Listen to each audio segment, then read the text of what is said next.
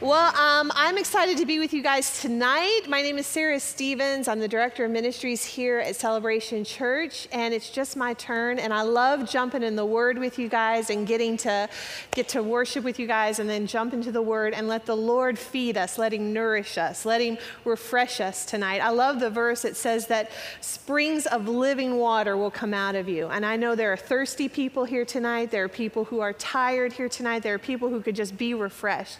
And I'm going going to ask the Lord for his help and ask him to refresh you and to fill you and to let his powerful word just settle in your spirit. So, will you help me pray? Lord Jesus, Father, I thank you so much for your goodness. I thank you for your mercy. I thank you that every person here is here by divine appointment. And God, I ask that you be with them, that your word go forth, God, and speak to the very situation that they are in. Holy Spirit, that you would bring things to their remembrance. And God, that you would teach them all things. God, that I would be under the submission of the Holy Spirit and just bring your word forth. And that, Holy Spirit, you would come and you would do the teaching. In Jesus' name, amen. All right, well, if you have your Bible tonight, go ahead and open up. It's Second Kings chapter 5. That's where I'm going to be tonight. And uh, we're going to read a few verses and then we'll, we'll jump around to a couple of different places, but that's where we're going to start. And if you're taking notes, you can title your notes Problems and Purpose. Problems and Purpose. So, 2 Kings chapter 5, uh, verse 1 and 2. It says here, Now Naaman commander of the army of the king of Syria, was a great and honorable man in the eyes of his master, because by him the Lord had given victory to Syria. He was also a mighty man of valor, but a leper. And the Syrians had gone out by companies and had brought away captive out of the land of Israel a little maid and she waited on Naaman's wife. So we're going to unpack that tonight problems and purpose. So I was about 12 years old when the first Gulf War happened. And I remember because this is when like CNN came on the scene and you didn't have to watch news like right at six o'clock when Tom Brokaw used to give you the news every night. You could watch 24 hours a day, seven days a week.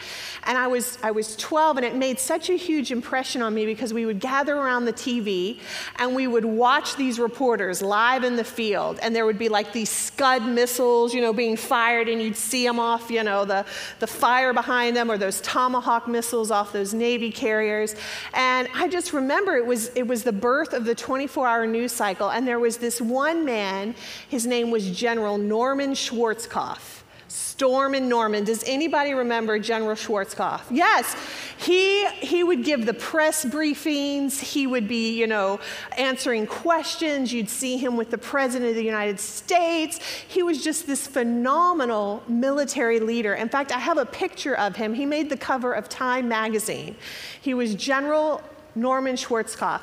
He was a military genius, phenomenal leader. He was the architect of the um, first Gulf War, and I think they dismantled Saddam's army in like 12 hours. It was incredible. So when we read about this man named Naaman, he is the Norman Schwarzkopf of his time phenomenal leader, brilliant strategist. The Lord's favor is resting on him, and God is giving him victory over Israel. He is a big deal. Naaman is it. And at the same time, he has everything going for him. And then we just read in scripture, it says, but he was a leper. Have you ever had a problem in your life? That it doesn't matter how good everything's going in every other area of your life, but this one thing means that nothing else matters. It is like the best of times for Naaman, and it is the worst of times for Naaman at the exact same time. Because it doesn't matter how much money he has, it doesn't matter how much valor he has. Scripture says he was a mighty man of valor. That's how Scripture described Gideon and David and some pretty impressive people, and it uses that same phrase to describe Naaman. And Naaman has all of this going for him, but he has a pretty big butt. And that should not have sounded like it just sounded. this is why I preach on a rotational basis here at Celebration Church. but Naaman was a leper. It's the best of times, it's the worst of times at the same time.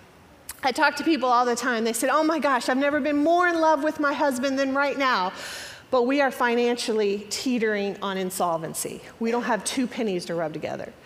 Or they say, Oh, I, I, have never been so successful in my career. I am on the elevator up in this company, but doctors are really concerned about this symptom.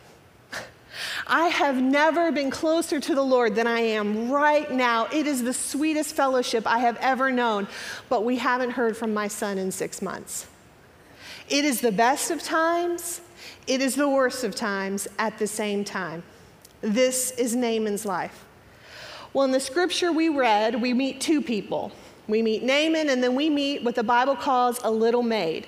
So, Naaman is the, the head honcho of his army, of the Syrian army.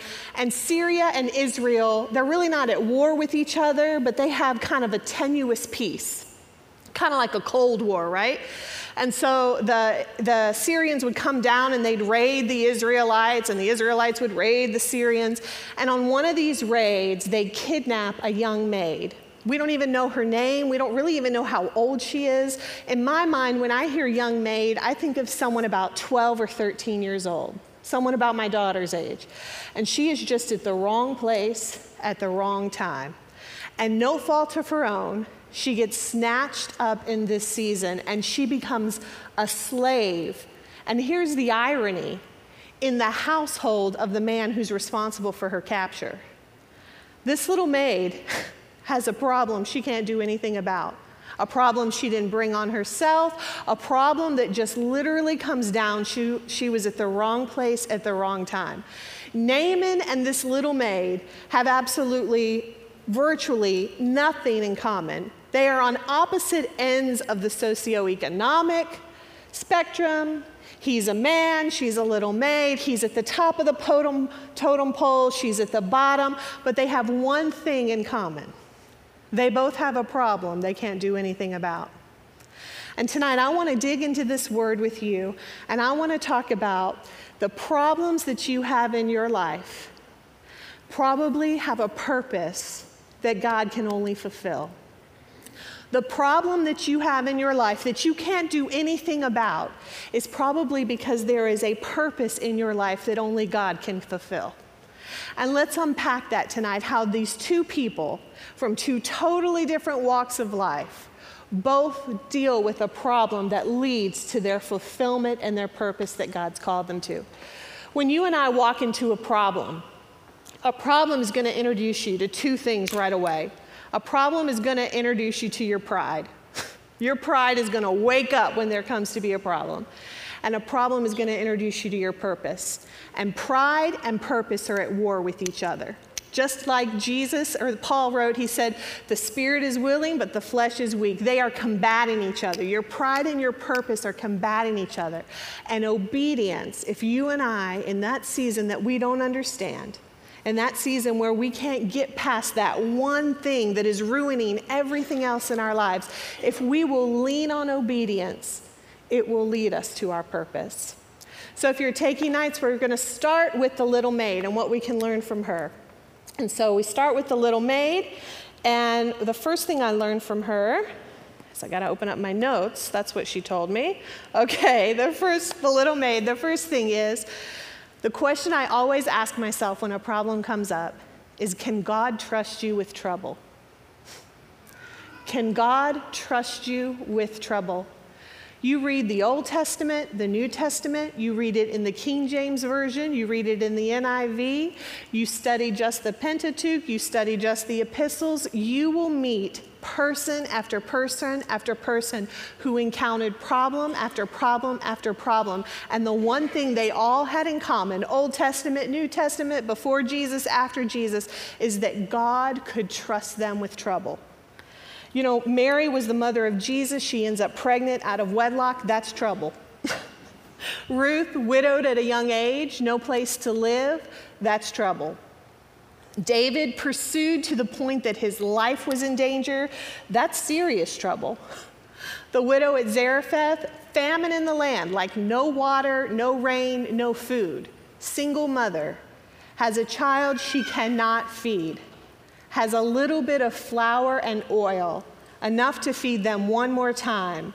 That's trouble. The early church persecuted, put unto death, John, exiled on the Isle of Patmos, that is trouble. You flip through your Bible, stick your finger on any page, and you will be within a half inch of someone who was in trouble. I could actually close my eyes and spin around this room and point to anybody, including myself, and we could have open mic night and everybody could come up here and share their trouble. If you don't have a problem right now, one, I don't want to talk to you, and number two, just wait, your turn's coming, right? Problems come to everyone. And the question is can God trust you with trouble? You read in 2 Corinthians 1 8 through 9. I was reading this before I came, and the team doesn't even have it. But it says, this is Paul writing. He says, For we do not want you to be uninformed, brethren, about the afflictions and the oppressing distress which befell us in Asia how we were so utterly and unbearably weighed down and crushed that we were despaired even of life.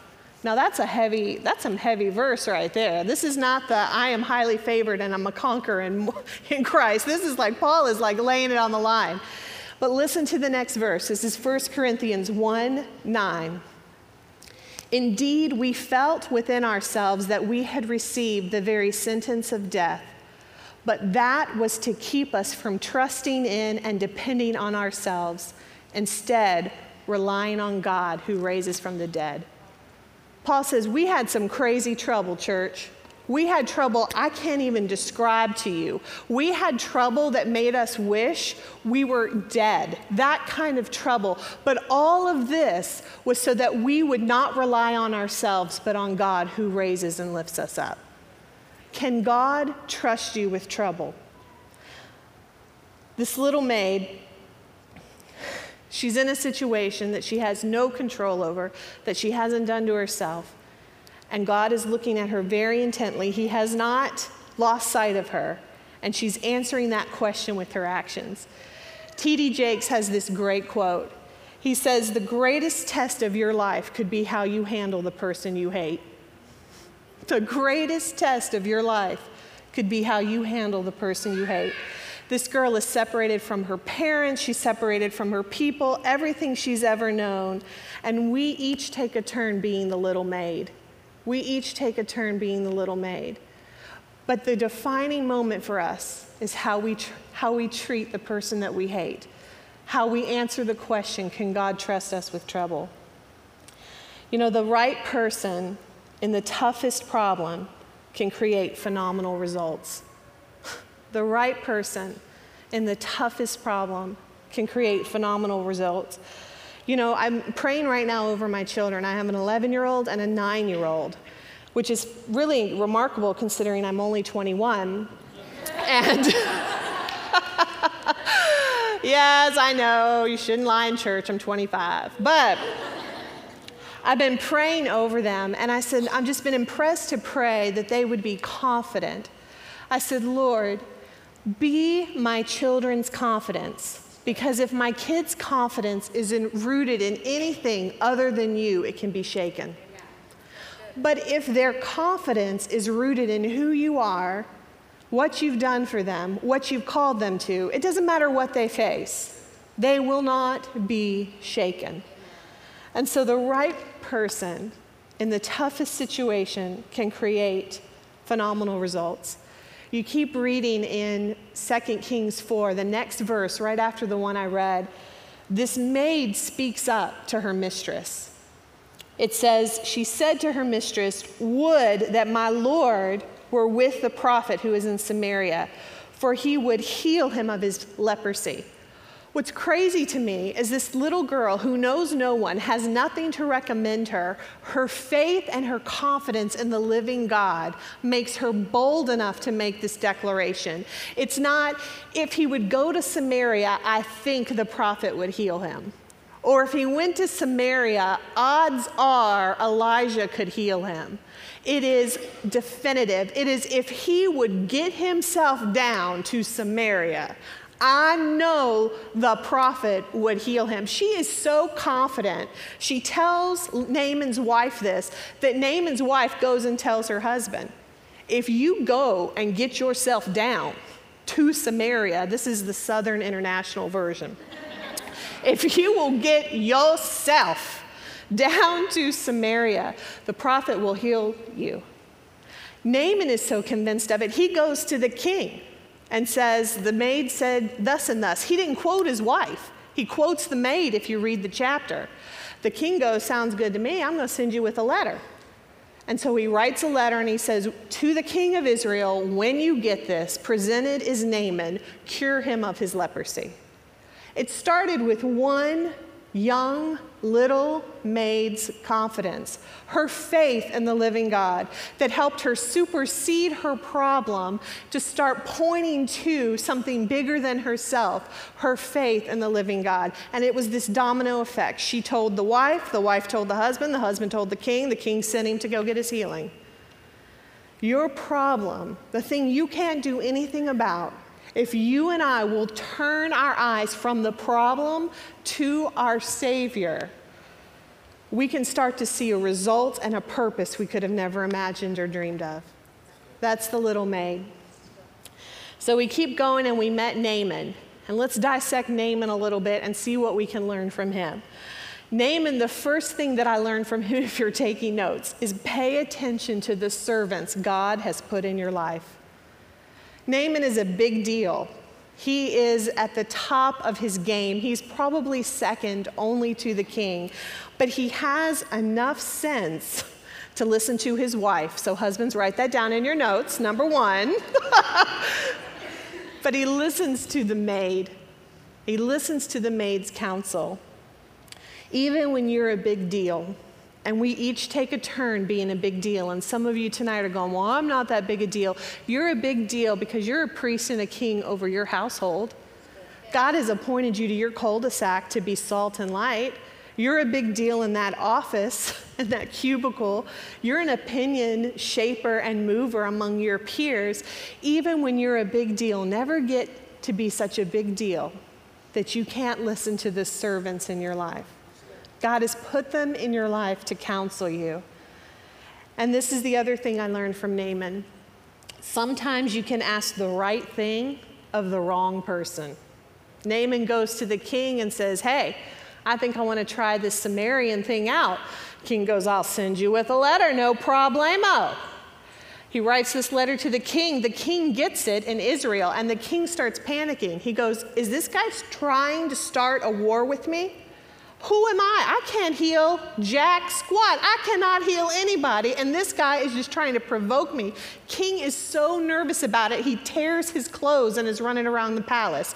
It makes such a scene that the prophet hears and says, King, send him to me, and he'll know there's a God in Israel. You know, the lesson for us as leaders is we need to know our lane and stay in it. There are some things that are not in our lane. That king knew, the king of Israel knew that I can't heal anybody. And he admitted that. And he was able, in that admission, to let the prophet come in and do what the prophet does. Sometimes you can ask the right question to the wrong person. There are some things that you ask your bank account to give you peace, only the Holy Spirit can. You're asking the right question. Lord, I need peace, but you're asking the wrong person. You're asking chase checking instead of the Holy Spirit. There are things you can ask your spouse I need you to fulfill me. And that's something only the Holy Spirit has been designed to fulfill you and give you purpose. You're asking the right thing. I want fulfillment, I want peace, but you need to make sure you ask the right person. I need to be healed of this hurt. So make this friendship heal my hurt. You're asking for the right thing, you're asking the wrong person. And that's the lesson Naaman teaches us. My daughter, for years, I mean, since she could talk, asked our family for a dog. And by, by family, I mean she begged me and my husband for a dog. She wrote letters to Santa Claus Santa Claus doesn't have authority over 46 East Summer Storm Circle. Santa Claus didn't bring any puppies, okay? She wrote her grandparents. Not gonna work. Grandparents don't decide if there's a puppy coming to 46 East Summer Storm Circle. At the time, I was like, I am potty training a two year old. I do not need to be potty training a puppy and a two year old. I was like putting my foot down. She wrote letters to her second grade teacher. I was like, I love Mrs. Starnes. She does not have authority over 46 East Summer Storm Circle. And finally, Avery wrote a letter to her parents. And here is the letter, I've saved it. Dear Ma and Pa, she was in this like Laura Ingalls Wilder stage. she read Laura Ingalls Wilder all the time. So we are not known as Ma and Pa for the record, but she thought it would just like add to the, to the finesse of the letter. Dear Ma and Pa, it would be great to have a new adorable put puppy. They are a lot of, there are a lot of good reasons. First, it will teach me responsibility. I love the spelling. I love the spelling. It will teach me responsibility. I will clean the cage. I will give it clean water and food. I will clean it. She can see that I have discussed the cleanliness factor several times because she is reiterating that in her letter three or four separate times. Next paragraph. Next, I'm good at school. I get good grades. I listen to Mrs. Starnes. I follow directions. I also help people. Third paragraph. I mean, how do you, I mean, this is a compelling argument. I think, ladies and gentlemen, that you are reading a letter from the next Supreme Court Justice of the United States of America. You know what I mean? Like, first of all, let's address that cleanliness issue I've heard a lot about. Second of all, let's talk about the grades that I'm bringing to the table, okay? Third, she says, finally, I'm good at home. I do the chores even when Owen cannot help. He's two, okay? He's two. So she is not only carrying her weight, she's carrying that deadbeat two year old's weight too. Even when Owen cannot help, I help with the chores. I listen to you and mom. I hope that you will think about it. Love Avery. What do you do with a letter like that?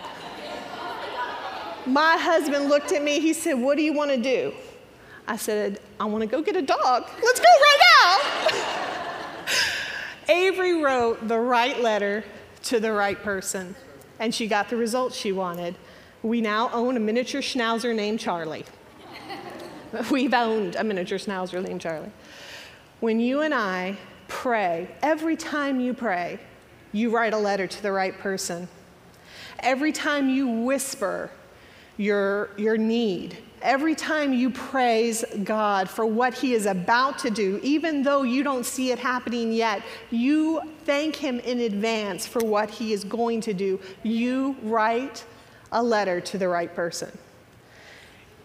Nine times out of ten, ten times out of ten, the key to life is asking the right question to the right person. And that's what Naaman teaches us.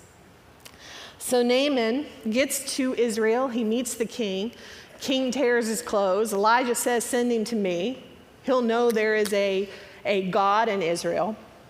And he gets to Naaman's house. Now, or he gets to Elijah's house. Naaman pulled up with like 10,000 shekels of silver, 10 changes of clothes, chariots, and soldiers. He pulled up prepared to meet with a king and the king has sent him to Elijah's house. So now he's prepared to meet with Elijah. And Elijah sends a servant out to him and says, Hey, give him this message. If he'll go bathe and dip himself in the Jordan River seven times, he'll be healed. Naaman is outraged.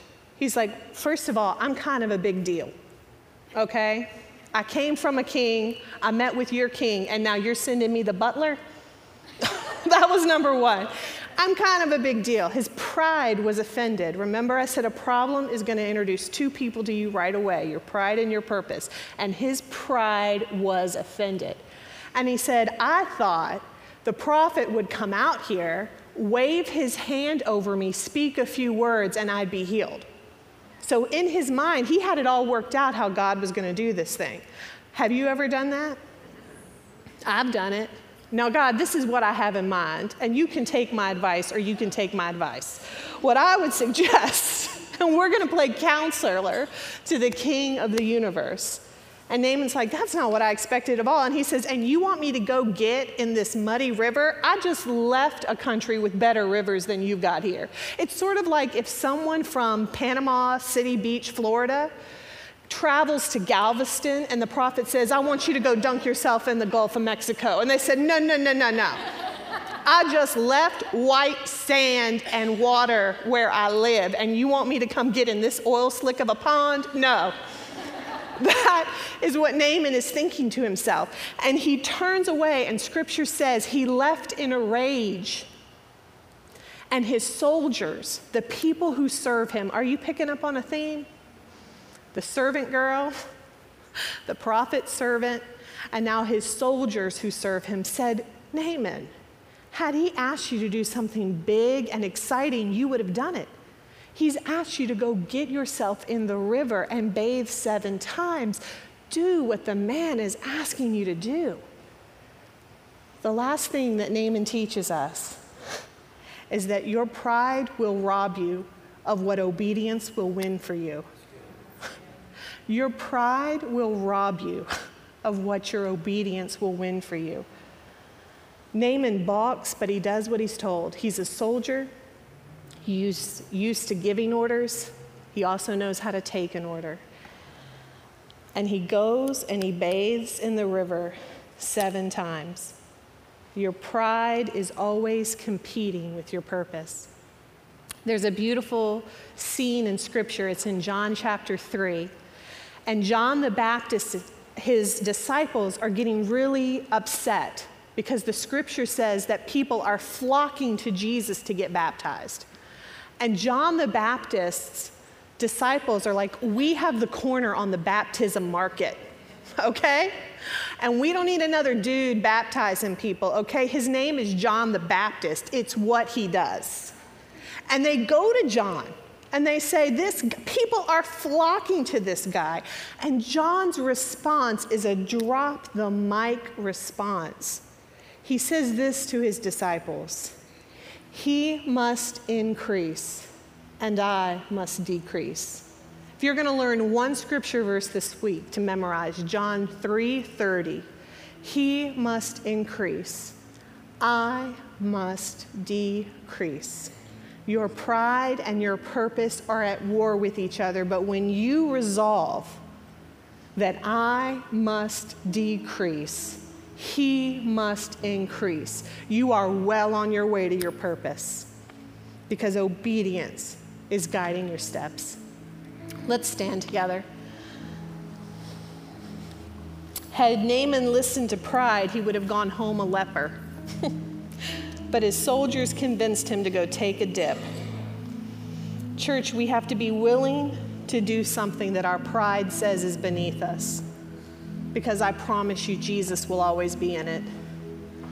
You know, in my life group, I got to know this wonderful woman. Her name is Angie Babel. And I do a life group for young moms mainly because I need the encouragement and I'm selfish. But I love meeting these women. And she said that when she would tell her children to do something, she'd give them an instruction. She'd also say, I want it done completely and without complaint because obedience is 100%. So she said, I want you to go make your bed, and I want you to do it completely and without complaint. I don't want any halfway bed making going on here. I want you to take the trash out, and I want you to do it completely and without complaint. Naaman is told to go to the river and dip himself seven times. And I believe that he went under once and nothing changed. And he's thinking to himself, I knew it, this river. Oh my goodness, why did I leave Syria? He goes down a second time, nothing changes. I can't believe I took the counsel of a servant girl. He goes down a third time, nothing changes. Oh my gosh, do you see all these people looking at me? You and I, when we agree and submit and bend our knee, because that's where the walk with Jesus always starts. He must increase, I must decrease. You will be going through the walk of obedience. And you'll do that one thing. You'll say, Now, Lord, I'm going to try to tithe, and then nothing changes. But you just keep going through the steps. Now, Lord, I'm going to turn the other cheek, but nothing changes. And you just keep going through the steps. It's one dip, it's two dips, it's three dips. Lord, I am going to trust you like I have never trusted you, you before. And the wind still howls, and it's a fourth dip. Dip five, dip six, and finally, dip seven. Naaman comes out of the water, and it says his skin was like a newborn baby's skin. It was perfect. When you and I are called to obedience, trust Him, do it completely. Don't stop on dip five. Don't stop on dip six. Don't stop when you've done something 90% of the way. People say, Well, how long do I have to keep doing this? Until Jesus tells you to do something else. How long do I got to keep doing this until Jesus tells you to do something else? How long do I have to keep leaning on God and believing this scripture until He gives you another scripture? Until it changes, trust Him with it. Obey Him completely. Obey Him completely. Do the seven dips. Your pride and your purpose are competing, and your problem will lead you to your purpose. So, church, I'm going to pray for you tonight. The team is going to lead us out in worship. And if you're on dip one or dip six, or maybe you're a servant girl, maybe you're Naaman whatever part of the story the Holy Spirit spoke to you about, I hope that you'll come and just take a moment to get before the Lord and let Him do the work in your life. Lord Jesus, Father, I thank you so much for your goodness. God, I thank you for your word. God, I thank you that Romans tells us that you gave us the Old Testament. You gave us the stories of old. One, so that we could learn, and two, so we could have hope. God, that's what Romans says. And so, Father, I thank you for the story of the leper and the little maid. One, Lord Jesus, that we can learn from them. And two, Father God, that we can have hope that we can have hope when we have a situation or a problem that we can't see past. God, that we can trust you to give that problem a purpose we could not have foreseen. God, I thank you for your word that is going forth. God, that it is going to produce a harvest seven and ten and a hundred times over. God, I thank you that people are going to be renewed, Father God. They're going to be renewed in their walk with you. They're going to be refreshed, God, to trust you and to hold on to you for just a little bit longer. God, I thank you for the ministry of the Holy Spirit right now. God, that you are speaking to hearts right now, that you are bringing things to remembrance right now. God, I thank you that the Holy Spirit is like a voice in their ear, like Isaiah says. In your ear, whether you go to the left or the right, this is the way, walk in it. That, that people would have a confidence, Father, that they are walking in what you have for them. In Jesus' name, amen. Let's worship.